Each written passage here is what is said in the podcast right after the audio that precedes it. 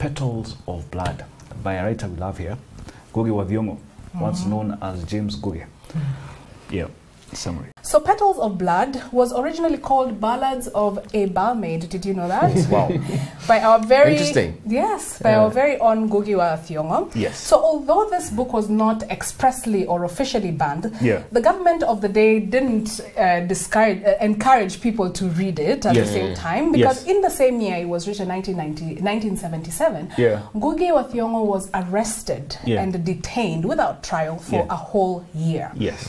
It's actually his play called Ngaahika Ndeenda. Should I read it like a the- Kikuyu? uh, Garika Denda. um, which prompted his arrest. Yeah. And the play was pointing out some of the failings of the post-colonial Yes. government. And this is what this book, also Petals of the Blood, was doing. Yeah. So um, the book examines, amongst other things, the failings of the post-colonial regimes Mm. Yeah. and its betrayal of the ideals that the country had when they were fighting for inde- independence. Yes. Yeah.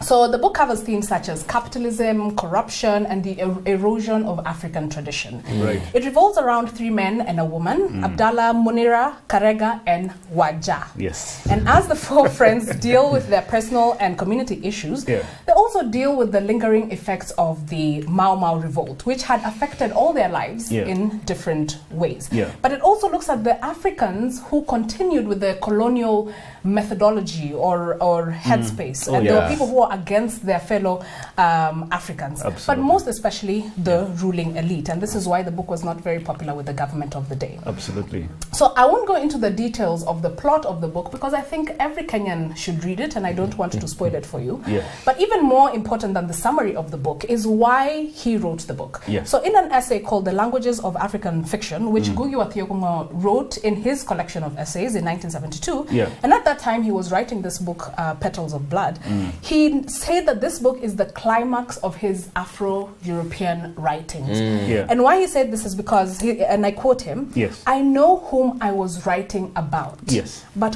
whom was I writing for? Yeah. So he had mm. reached a point in his literature and in his art and in his work Mm. where he had this increasing urge to write about his people rather than writing about them so that another group of people, People, yes, could judge them or something. could like judge them mm. or to read about them. Mm. Absolutely.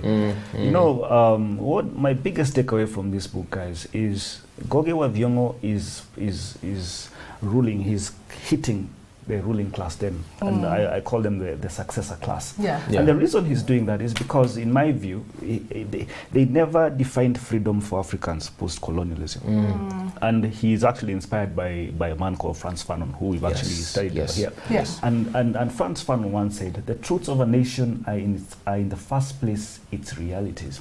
But the reason, there's a reason why I'm saying this. is because after we got independence, Yeah. and, and Goge wa uh, says, says this, that our capitalism did not have conscious because there was context. There was context. And in this thing, in this uh, book, he describes the, the elite, the ruling elite, Yeah. using subtle names. So there are three characters, Yes. and I'll name them. The first one is called Kimeria. The second one is called Chui. The third one is called Mzigo. Now, it, if, if you speak Kikuyu, you know Kimeria is uh, the one who likes to swallow. Now, they, they probably swallowed well. Yeah, it is the eating. It's the eating. Yes. Chui, Chui is a leopard. Yes. Mm, so it's predatory. It's predatory. Predatory. And then the Yeah. third is Mzigo. Mzigo is a load. Mm, a burden. Is it? Yes, it's, it's, Yeah. it's, it's a burden. Now, in this place where he called it I- Ilmorog, I- Im- Ilmorog, which is actually Kenya, The village, Mm, yeah. the village, these peasants have actually been, you know, downtrodden by, by, by the elite.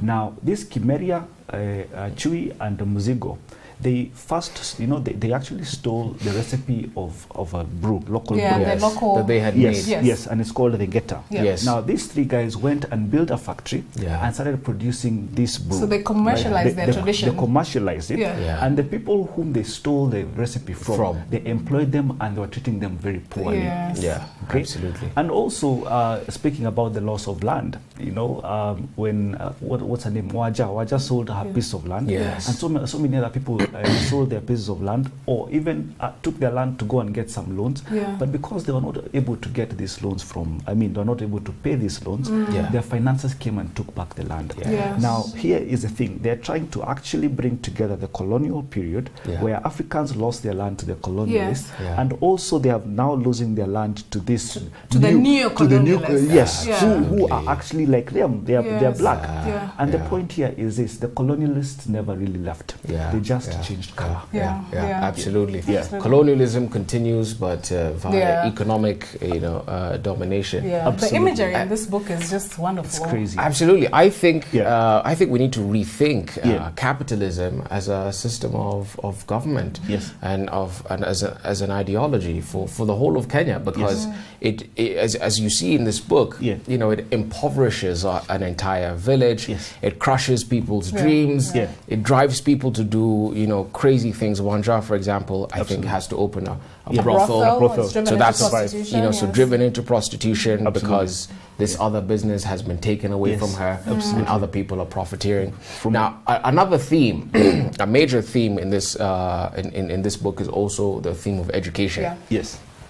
And education and the way it, it shapes uh, a society and Yeah. how uh, it shapes that society to, to have an outlook in life. Yeah. Absolutely. And indeed, four of the, of the characters actually, uh, Munira, Karega, Yes. uh, Chui, and Mzigo, Yeah. are actually teachers. Yes. Right? And, and so the central question with education, uh, I think, at this time was Yeah. is, it, is it helping to decolonize the mind? Yeah. Or is it, you know, still perpetuating it further. this even. yeah this Yeah. idea of, of colonialism Yeah. still even Yeah. after we have been liberated from um, Beberu Yes. right Yeah. that's the question Yeah. and, and and and the author here is advancing his views through uh, uh, a, s- uh, a character Yes. uh, that, that he, known as Karega Karega, yes. and uh, so it's Karega against Munira Yes. so these are the principal characters right Absolutely. and Munira Yeah. seems to think that children should be given a neutral education Right. Yeah. right? Yeah. So he says, for example, that Kenyan children at that time should only know facts Yes. uh, to pass the CPE exams, Yeah, yeah. right? That they should not be given education that enables them to interpret Yeah. Mm, to think. and to think for themselves. Oh, oh. Right, so Yeah. that's what Munir says. Yeah. But Karega, Yeah. who is the, the, the, the mouthpiece Yes. of uh, Ngugi wa Thiong'o in this yes, book, yes. uh, who is a rebel, says he's there's rebel. no such thing as a neutral education. Yeah. Absolutely. You know, if you